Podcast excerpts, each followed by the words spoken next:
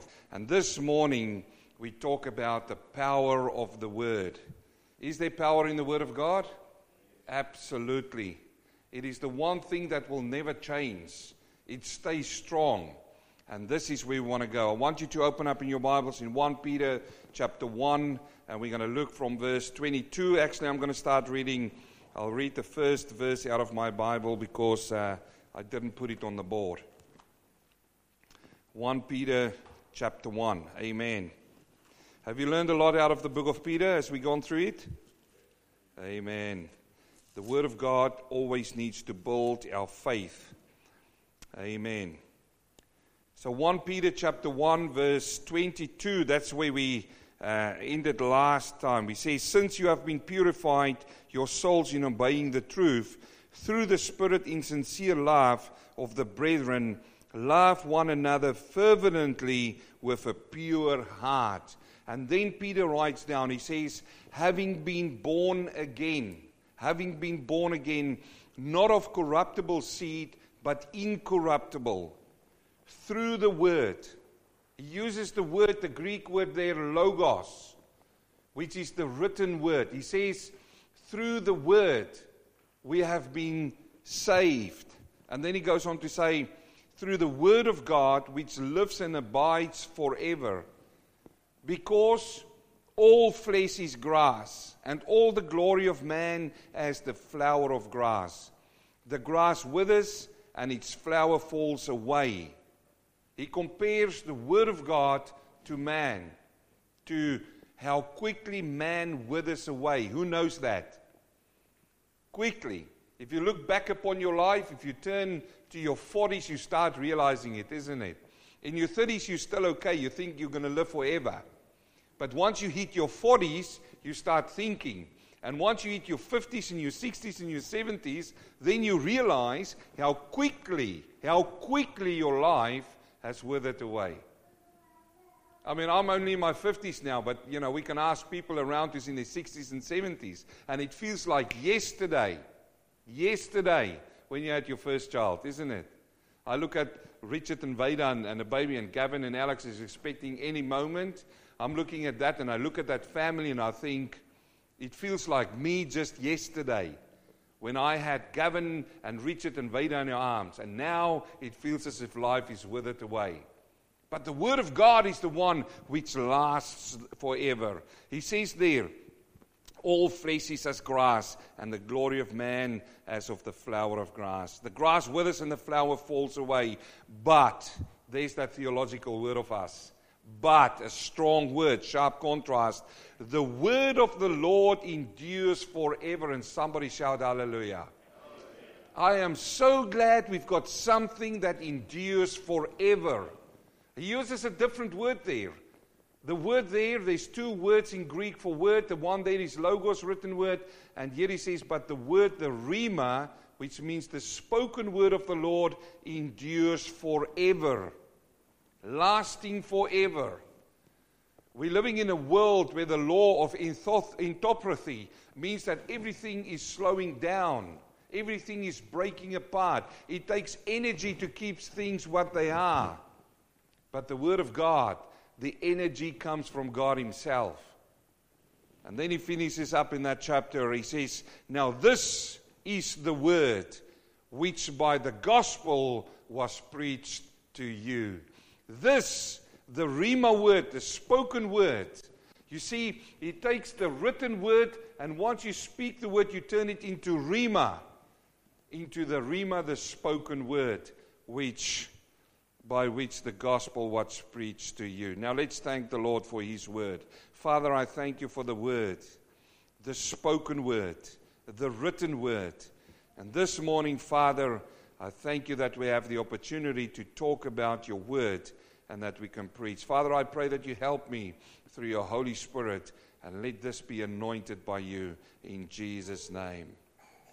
Now let me ask you, whose word will last forever? My word? His word. Not your best pastor's word. Not your husband's word. Not your wife's word. Not your children's word. His word will last forever. And I think if there's a word that lasts forever, I think it's worth listening to that word, isn't it? Taking note of that word. And we want to do that this morning. You see, what Peter is telling us in this little passage here, he says we are born again through the word of God. God saved us on the cross, but the word is planted inside of us.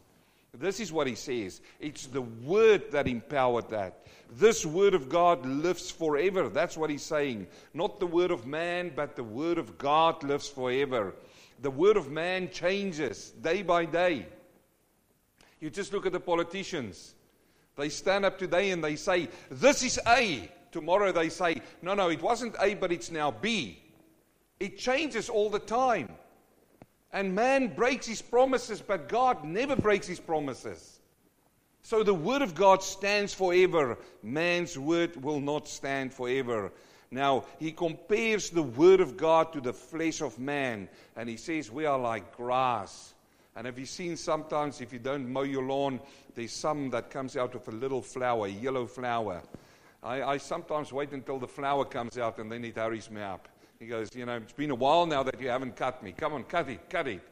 But the grass withers and the flower falls to the ground. This word came to us via the gospel which is preached to us. That is what he says in general when he spoke about these 2 or 3 verses. Now, I just want to touch on this, and I'm not going to go too deep into this. But there's a lot of people who talk about the 2 kinds of words, the logos and the rhema. And I just kindly want to warn you, the rhema is not revelational knowledge. It's not knowledge outside of the Word of God. It's not I'm standing here and all of a sudden, oh, is that what you're saying, Lord? And that's a revelation, and now I'm giving it to you. The rhema, the spoken word, will always lead you to the logos. The rhema will always lead you to the logos. You find John the Baptist. When he was in the wilderness, the last word that was spoken to the nation of Israel was in Malachi, the last book of the Old Testament.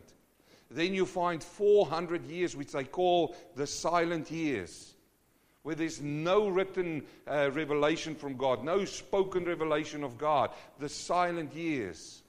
And then it says there in your Bible, in the book of Luke, he says, the word of the Lord came to John.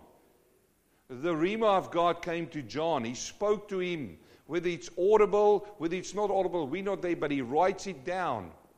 But what did he do? He then turns around when he saw Jesus Christ and he says, behold the Lamb of God. The rhema always points us to the logos. If you remember that, you cannot be deceived. Charismania in the world today puts a lot of emphasis around the word rhema. They will say, forget the Bible because it's dusty. Its pages are molded. It's the old way. We've got a new way. Whenever people say to me there's a new way, in the Word of God, when it comes to church, whenever somebody says it's a new wind, it's a new wine, it's a new way, I'm very careful. I'm very careful because I know this. That the rhema, the Spirit of God, always leads and points to the logos. It's written in, and it's not the sermon today, but I can touch on that. It shows it in the book of John, chapter 14 to 16. He says the work of the Holy Spirit is to do what? To testify about Jesus Christ. It leads to the logos. And here we find an interplay between the 2 words, which points towards Christ. Now look at Jesus, just what I'm saying. He uses the words like the apostles use it as well. In the high priestly prayer, which in John chapter 17, and I highly recommend you read John chapter 17. It's a beautiful prayer because Jesus prays for himself, he prays for his disciples of the day, and he prays for us. But he uses this word. Look at John 17, verse 8. This is Jesus, his own words. When he prays to the Father, he says, for I've given to them the words. And he uses the word rhema. I've given them the rhema, the words. That is the words that Jesus spoke himself. You find it in your Bible. Some Bibles put it in a red color. That is the words of Jesus. It is the words inspired by God. He said it himself. He said, I did nothing that the Father did not show me.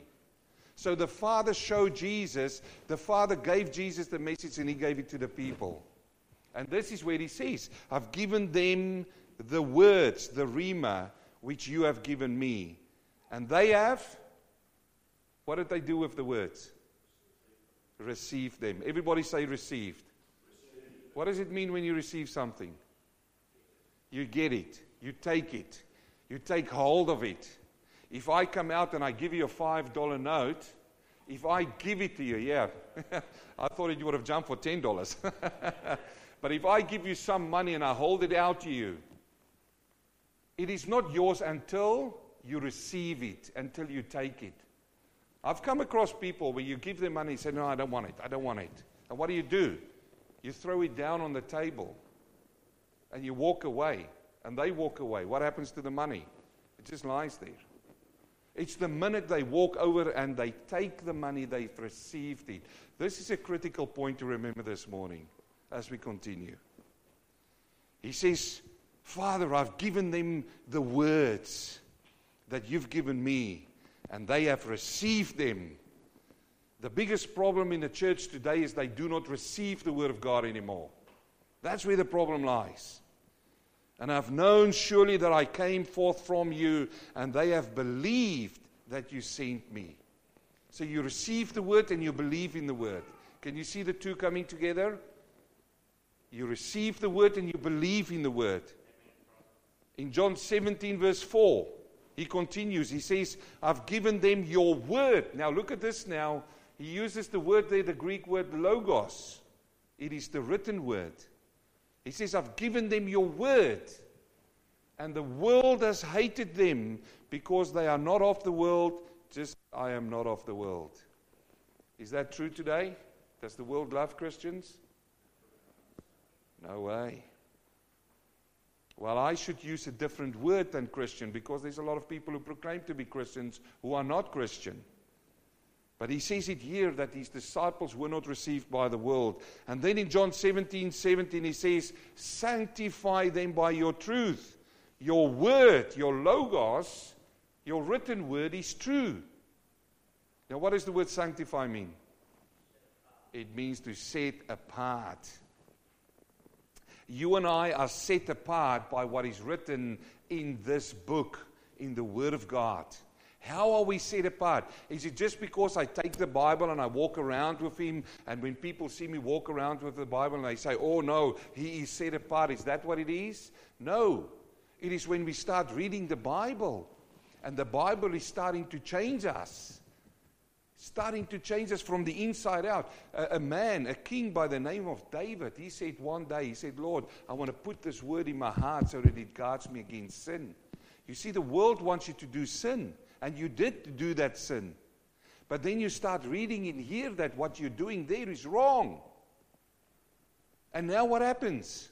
The word changes you and it sets you apart.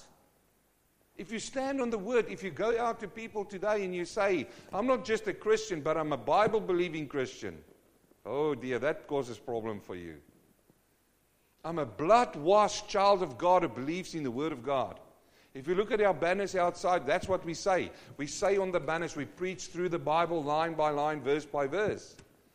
Oh, there's many other people in other churches who will drive past and they will read the banners and they'll go, oh, it's one of those churches. And you know what? That's okay. I'm fine with that. Because what happens? The Word of God sets us apart. It says it right there. He says, sanctify them, set them apart by your truth. The absolute truth in this world lies in the Word of God. Because the whole volume of truth is Jesus Christ. The whole volume of truth is the Holy Spirit. And the Holy Spirit points you towards the Word. How wonderful is it to serve a living God? And this is what he says here, Peter. Now look at this now. He says, we have been born again, not of, this is critical now, of what? Of corruptible seed, but incorruptible seed. And then he says, through the word of God. I want to give you a practical application this morning of that. Practical application. Jesus Christ walked one day, and there's masses of people that followed him. In Matthew chapter 13, we come to a passage where he talks in parables to them. What is a parable? A parable is an earthly story with a heavenly meaning or a message. So he speaks to them about something which they will understand, but there was another meaning inside of that story. And he starts talking to them in Matthew 13:3. He says, then he spoke many things to them in parables. And he starts with this parable of the sower. He said, behold, the sower went out and he sowed. And as he sowed, some of the seed fell by the wayside, and the birds came and they devoured them. You see, previously he said it here. Peter, he says, we've been born again, not of corruptible seed, but the incorruptible, and that's through the word of God. And he says, now this is the word by which the gospel has been preached to you. So I give to you this morning that here in the parable, there is a man who's preaching the gospel, like I'm preaching every Sunday here. But you see, he's speaking to the crowds. It's not all Christians, but they were drawn to him to listen. And in the crowd, there's this group of people. I call them the waysiders. The waysiders. Now, let me also say, in the church today, there is wayside people. It might be shocking. Maybe in this church, maybe not, because I can't tell you. I have not got God's supervision eyes to see what is inside of man. Only God can do that. Let no man come and tell you that he can see what's inside of you. We can see the fruit of people, but even that can be deceiving. So now he comes and he says, here is this man. He went and he had seed in his hands, and I've done it before in my life as well, and he sows it. What happens? Before he sows the seed, he prepares the ground, isn't it? Now, in this particular case, you are the soil. As I'm sowing this morning, the word of God, which is the seed. This is the seed, the gospel. And you, brother and sister, needs to prepare that ground. You either come in here this morning and you prepare for the word of God, or you are not. And this is going to show out evidently today. There's no place to hide from the word of God. How did you come to church this morning? What attitude did you come to church this morning with? The Bible says that we come to church to serve one another. Did you come here to serve?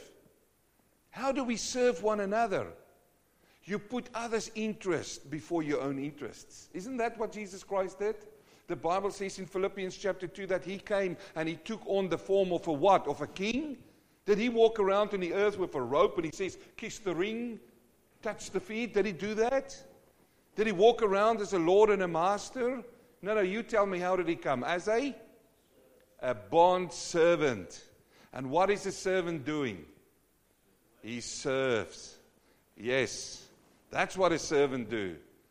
And brother and sister, if we want to come into the image of Christ, if we want to change daily, when you come to church, you need to come as a bond servant. I come here every Sunday, and I want to serve you with the word of God. Not only that, because he imparted love inside of me, I need to be able to give you love. Love is to satisfy others at the expense of self.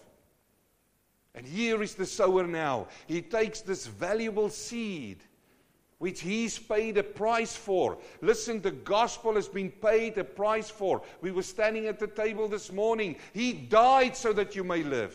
He died so that the world may be saved. This seed is not just a cheap seed. It's not something you buy from Bunnings. No, he's got this valuable seed which is thrown out daily. It's thrown out on Sundays. It's thrown out during the week. And you know what? The sower comes and he sows it. And all he's wanting is for the soil to be prepared to receive the seed. So I repeat myself, who's the soil? Yes. But then he talks about these wayside people. In Matthew 13 verse 19, Jesus explains that. He says, when anyone hears the word of the kingdom, when they hear the word and does not understand it, Then the wicked one comes and he snatches away what was sown in his heart. This is he who receives the seed by the wayside. In the church, there will be wayside people. There will be wayside people. You see, Satan attacks the ignorant first. Let me just say something. Here is the ignorant, or the one who does not understand. It's not because the Bible is difficult to understand. It says more, it does not take it in. It's easy to play with words sometimes and say, hey, preacher, just, the Bible is so difficult. I tried, man. I gave it my best shot. Well, don't give it your best shot. Die in yourself and let it grow in you.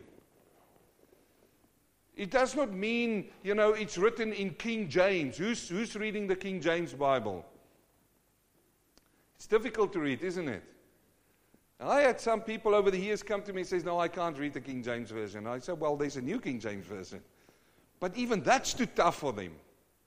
Because they do not have the desire to take the Word of God in.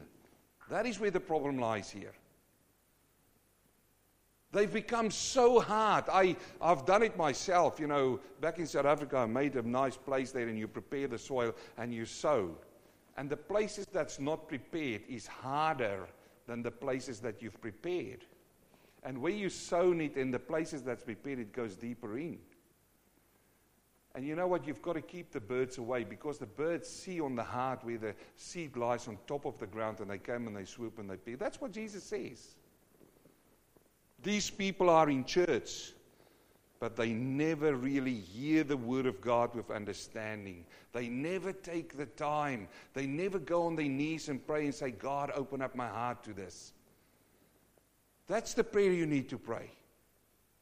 The reason why the Word can't go in is because you are too hard. It's like granite. It can't get in. And you know what? He's not going to come with a swavel and hit it. No.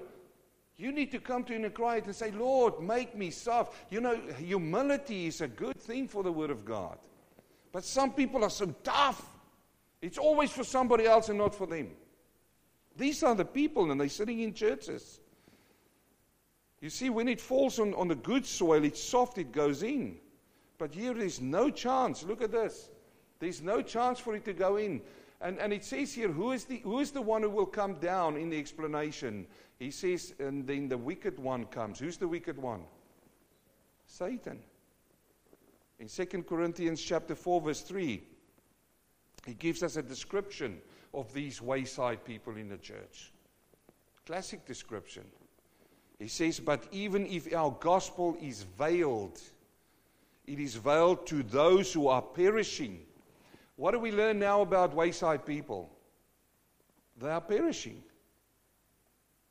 They are perishing. Because there's nothing they can hold. They cannot hold on to the everlasting Word of God. We just heard it when Peter said that. Peter said, what will last forever? The Word of God. Who is the Word of God? It's Jesus himself will last forever. He's yesterday, today, and forever the same. And here he says that those who are the wayside people is so hard, they are perishing. In verse 4 he says, whose minds, listen to this now, the gods of this age has blinded, who do not believe lest the light of the gospel of the glory of Christ, who is the image of God, should shine on them. I pray for the wayside people. And you know what my prayer is? Listen to me. This might shock you. Break them, Lord. Break them. Now, you and I have started, if you come to a paddock and there's a piece of ground and you want to put a garden in there and the soil is so hard, what do you do with the shovel? You break it. You first break the soil up. You say, but that's a harsh prayer to pray for people. Let me tell you why it's not a harsh prayer. Because if that soil is not broken, my dear friends, the light of the gospel of the glory of God will not go in. Sometimes people need to be broken before they come to him. This is why I say, don't wait until he breaks you. Come now while the time is ready. Come because of his goodness. This is what is important. So, who's the attacker here? He says the wicked one, it is Satan. There is three things that will attack a child of God, and you'll see that playing out today. Can you see now where we started in the book of Peter? That the gospel, the word came to us, and through the word came what? The gospel. To do what? To born us again. But then he goes on and he says there's a second group of people here. He says in verse 13:5, he says, some fell on stony places. Stony places.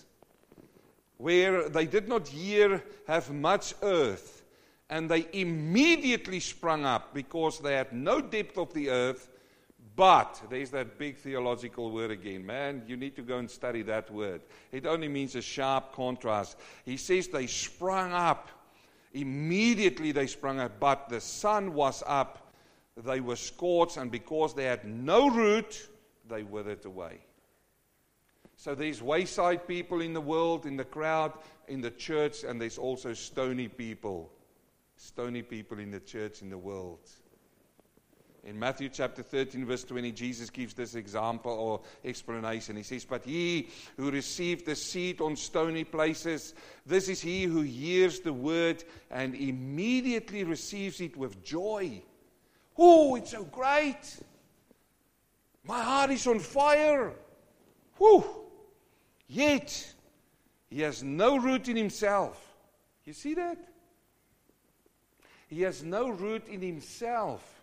It is interesting when I studied this over and over again and I came, one would have thought he would say, yet he has no root in Jesus. Wouldn't you say? So one would think, wait a minute, the Bible has made a mistake here. He had no root in himself. You shouldn't have root in yourself, should you? But anyway, let's continue. He says, but endures only for a while, for when tribulation and persecution arises because of the word, immediately he stumbles. So this falls on stony grounds. Stony grounds. It comes up and you are quickly excited about it. Now let me say to you that this problem here is the problem with the flesh. Because he uses the word himself there.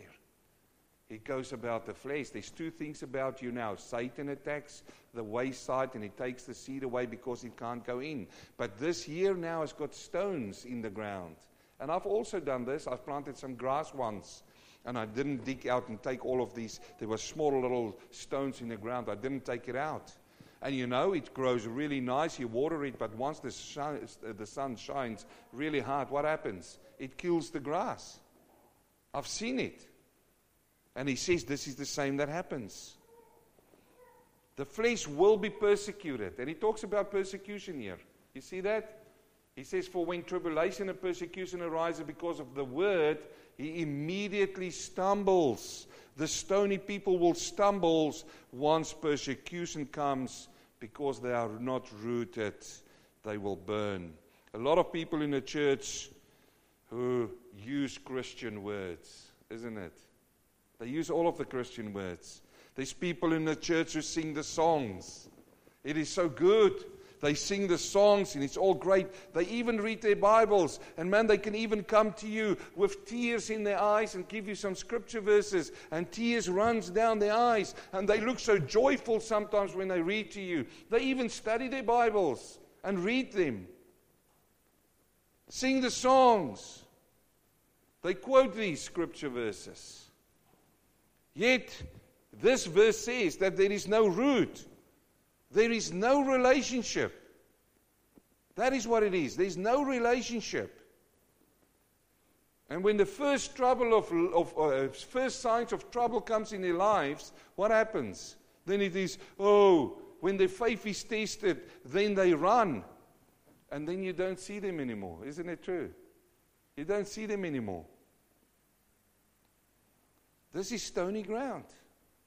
And this here, my friends, is important to understand. In Matthew 7:21, let's read this, where Jesus said the same thing. He says there's stony people in the church. He says, not everyone who say to me, Lord, Lord, shall enter the kingdom of heaven, but he who does the will of the Father in heaven. Many will say to me in that day, Lord, Lord, have we not prophesied in your name, cast out demons in your name, done many wonders in your name?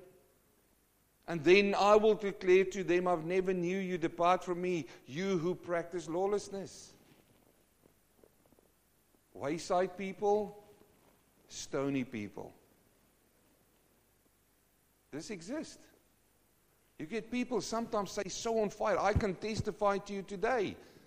I've been preaching this word now for over 25 years. I've seen so many people come through these doors. I've seen so many people react to the word of God. But it is just on the surface. It just goes 1 millimeter down into the ground. And then it hits a stone. It hits selfishness. This is all about self here, the flesh. You say, how can I tie this to flesh? Persecution comes to you in the flesh. And once persecution comes, you go, oh, no, I'm not one of those. Oh, worshiping God is hard. It's tough. It is really tough to be a Christian, and I agree it is tough. But that is when you need to sit down and you need to go through with it. Not just run away. Persecution will come from your family. Persecution will come from your workplace. Persecution will come from the world. But if you did not have root in Him, if you did not have root in yourself to understand that, look, this is a life-changing thing, what will happen? The sun will come and you will burn. And I've seen so many people. Look, if I look behind, I can see so many burned-out wrecks along the way. And I'm not judging. I'm not judging people. I feel, what is the saddest thing about this? The sower sows the seed, and the seed falls on all those grounds. And it depends on what soil is prepared for that. Let's continue on to the last one, as this is the flesh. He says in Matthew 13, verse 7, second last one, he says, and some fell amongst the thorns, and the thorns sprang up and choked them. The thorn. So you get wayside people in the church. You get stony people in it. Stony people aren't those who are stoned and they just stare in front of you. I think you understand now. Stony people, and now you find the thorny people in the church. Who would have thought that? Thorny people.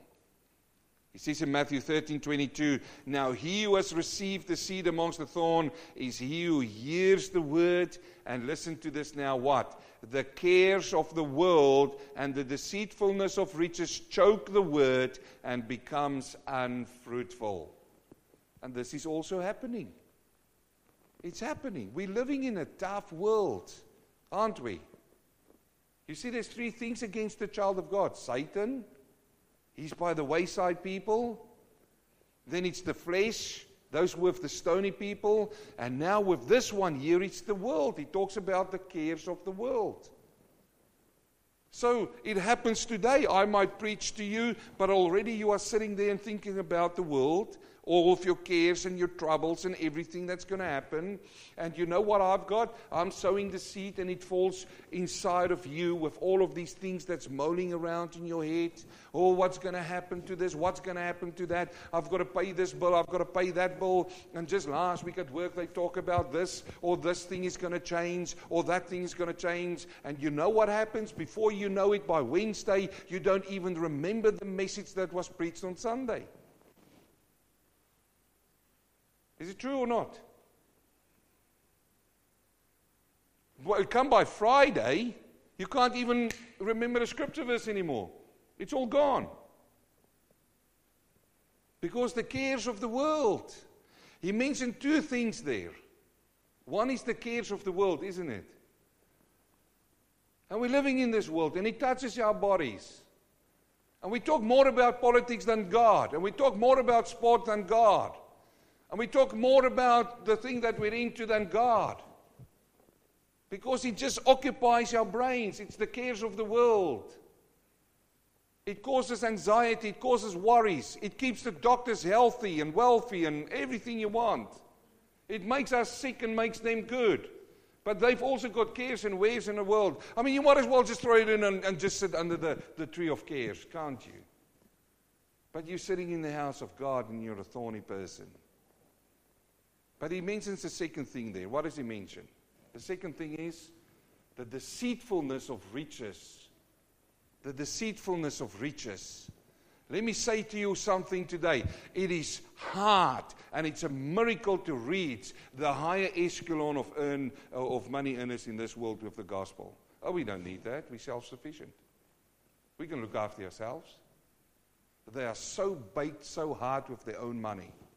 And you know what the problem is? It is where we're going to get our money and how we're going to spend our money. Thorny people in the world, but also in the church. But not only that, it is the really poor people in the world become so hardened in their hearts as well. It's so hardened. Why? They look at the top side and they go, why are they so healthy? And they cry out to God if they do and say, why them and not us? That becomes selfishness, isn't it? He says these things are wiping out the word in people's lives, and they become unfruitful. Unfruitful. Three kinds of people. Oh, but there's a good side. There's a good side. Matthew 13 verse 8, he says, but, there's that theological word again, he says, others fell on good ground. Everybody say good ground. What is a good ground? This is somebody comes in and say, Lord, I am the clay and you are the potter. It's somebody who comes in and say, Lord, I can't wait so that you can change inside of me from the inside out with your word. It's somebody who says, Lord, you just tell me where to go and I'll go. It's somebody who says, Lord, I want you to change me so that I can serve others. This is good soil. It's a humble person. It's somebody who falls on his knees and poured his heart out before God because his friend is lost for eternity. It is somebody who looks at his family and not gossip about them, but come to God and cry his heart out before God. It's somebody who walks into a church and he loves everybody in the church to serve them. It is somebody who goes out and say, Lord, there's a world that is going astray, and Lord, use me as a servant to reach this world. Lord, I want you as this good soil to grow in me fruit so that I can give your fruit to the world. This is good ground. This is somebody who's operating in love, and he says, and it fell on good ground, and it yielded a crop, some 100-fold, 60-fold, and 30-fold. And Jesus said in verse 23, he says, but he who receives the seed on good ground is he who hears the word and understands it. And again, I refer back to the very first one, the wayside people. You remember, it said it's they who do not understand it. They didn't take it in. Now Jesus says these people are the ones who take the word in. They take the word in. When I preach the word, and when anybody preaches the word, or when you read the word of God and the seed falls, you take it in. And what do you do with that word? The word inside of you is changing you. That's what happens. That is the fruit. Who indeed bears fruit and produces some 100-fold and some 60 and some 30-fold. Now let me just ask the question here. When he talks about the fruit there, whose fruit is he talking about? Whose fruit is that? It's the fruit. It's God's fruit through you. It's God's fruit through you. You remember the vine? We are in the vine. He is the vine. And the fruit comes from him. I'm not going to try them and say, oh, I want to be an apple. Please be an apple. No, I want to be an apple. I want to show a fruit of apple. No apple. That's not how it's happening. And I've seen so many times people who try to be good. What happens when you try to be good? You fail. You fail. And what happens when you fail? You are disappointed. And it's not nice to be disappointed, is it? Is there anybody who can jump up here and say, man, I can't wait for the next time I'm going to be disappointed? It's not a good feeling, is it? And because it's not a good feeling, and I've tried to be good, some people just say, I'm not going to be trying to be good anymore. And you know what? In many cases, that's a good place to be in. Listen to me, in many cases, not all. Why? Because then you can become humble and ask God and say, Lord, let your fruit come through me. Then it becomes natural. Natural. I told this story once, and I'm going to say it again. I love grapes. I love grapes, and you know, and when it's in season and it's really full in the body, and I just love, I can have a bunch of grapes right now, and that's how I'm just thinking of it. And my auntie one time had grapes on a table. And we visited my auntie and we went around and I saw these grapes on the table and I go, oh man. But she was also a stingy auntie and I knew I wasn't going to get one even if I asked. It's only there. And I looked at the grapes on the table and I go, oh man, I need to have one of those. I could feel the taste in my mouth even now. And Philip, you know, I walked up when all the parents were sitting and they're talking, and I run up to the grapes and I grabbed some of those grapes and I pulled it over into my mouth. But it didn't come off. And once I put it in my mouth, I bit on it and I go, ah, it's plastic.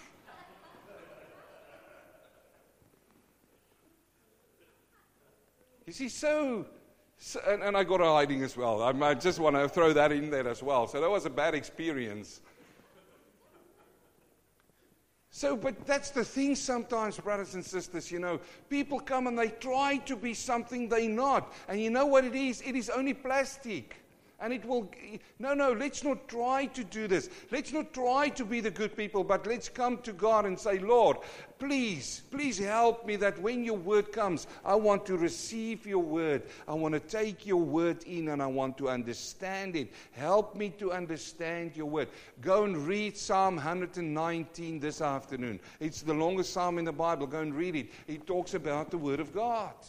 The word of God. Now, how do we come? How do we come into a position that we can be this good ground? Let me show you. There's a scripture verse in Isaiah chapter 5, verse 1.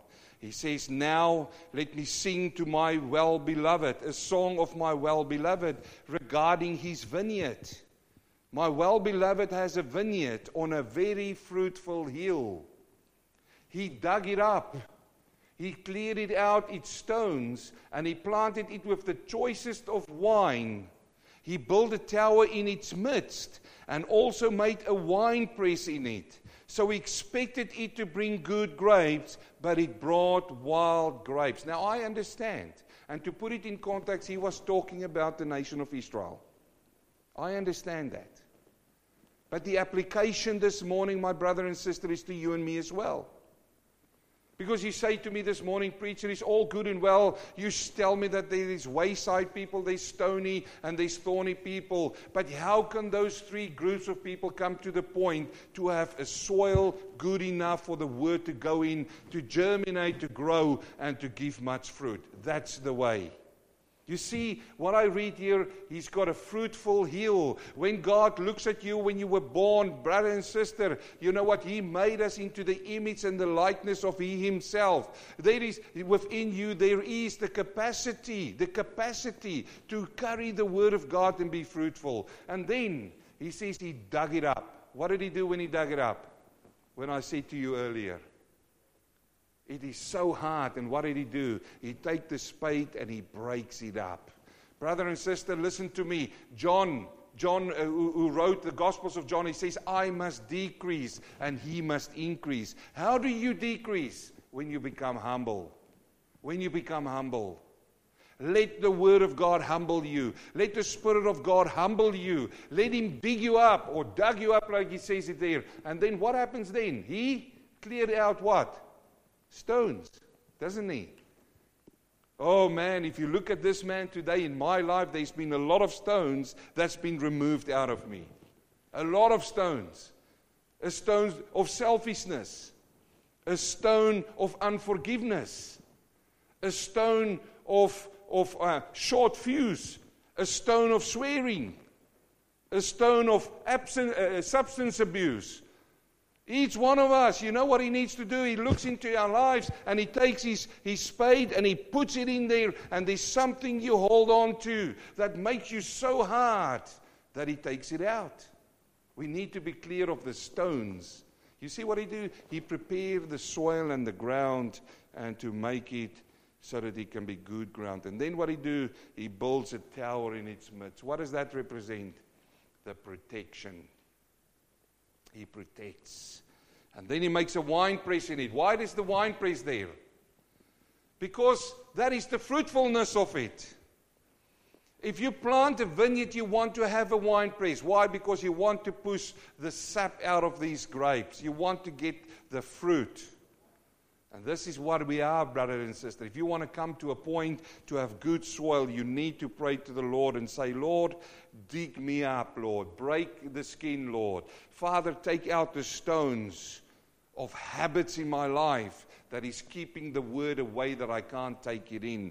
And then in Ezekiel chapter 36 verse 24, look at this. He says, for I will take from you among the nations, gather you out of the countries, and bring you into your own land. That's a prophecy for Israel. I get that. But again, it's application to us. Then I will sprinkle clean water on you. Listen. And you shall be clean. I will cleanse you from all your filthiness and from all your idols. You see that? This filthiness is a stone.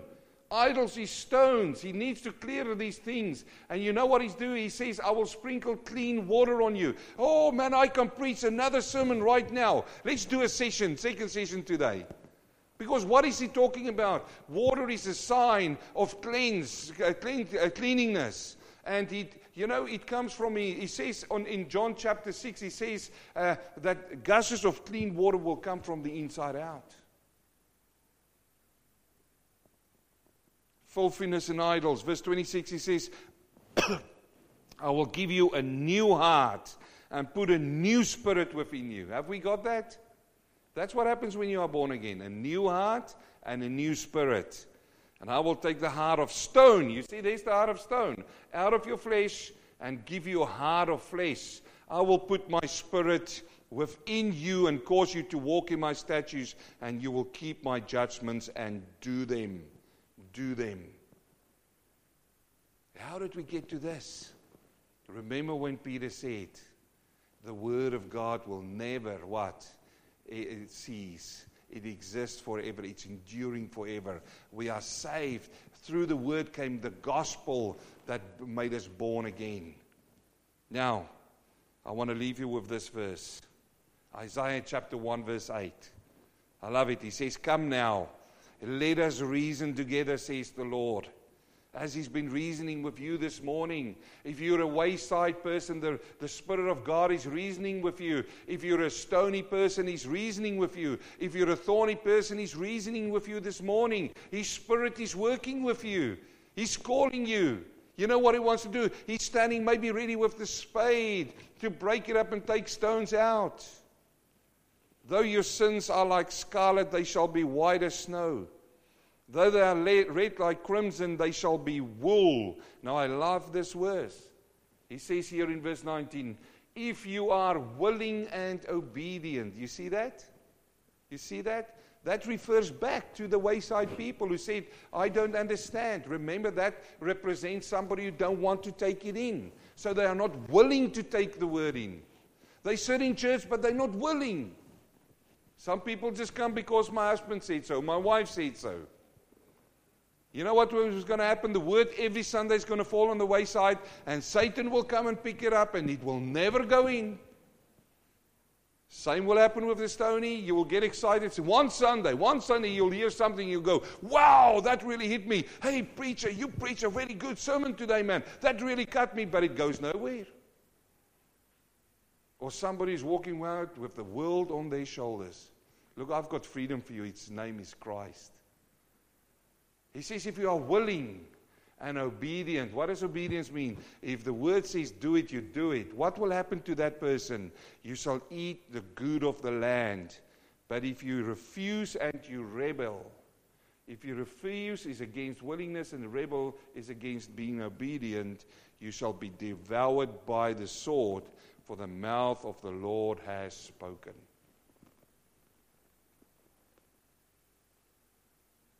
Four kinds of people. See, how do we get there? I thought we were going to talk about the power of the word. I just gave you the power of the word this morning. Because the word in Hebrews chapter 4 verse 12 says he's living, he's powerful, and it's sharper than a two-edged sword, which cuts between bone and marrow, spirit and soul. And it is the discerner of the heart. This is why he says, now This is the word. I've sown it this morning again. This is the word, my friend, by which the gospel was preached to you. The only question I have now is, what kind of soil are you? What kind of soil are you this morning? Only you and God will know. And those people who will hear the sermon over the net and wherever it goes. Do you want to carry the fruit of God and become a servant in His house? What a pleasure to be a servant in God's house.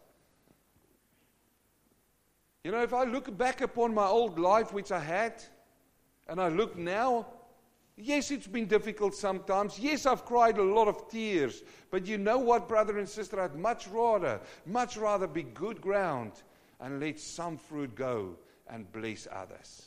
You want to be a blessing for others? Become good soil. And let the word of God go in and understand it, which means I'm taking it in Jesus' name. Let's pray. Can somebody just call my wife there for the music? Heavenly Father,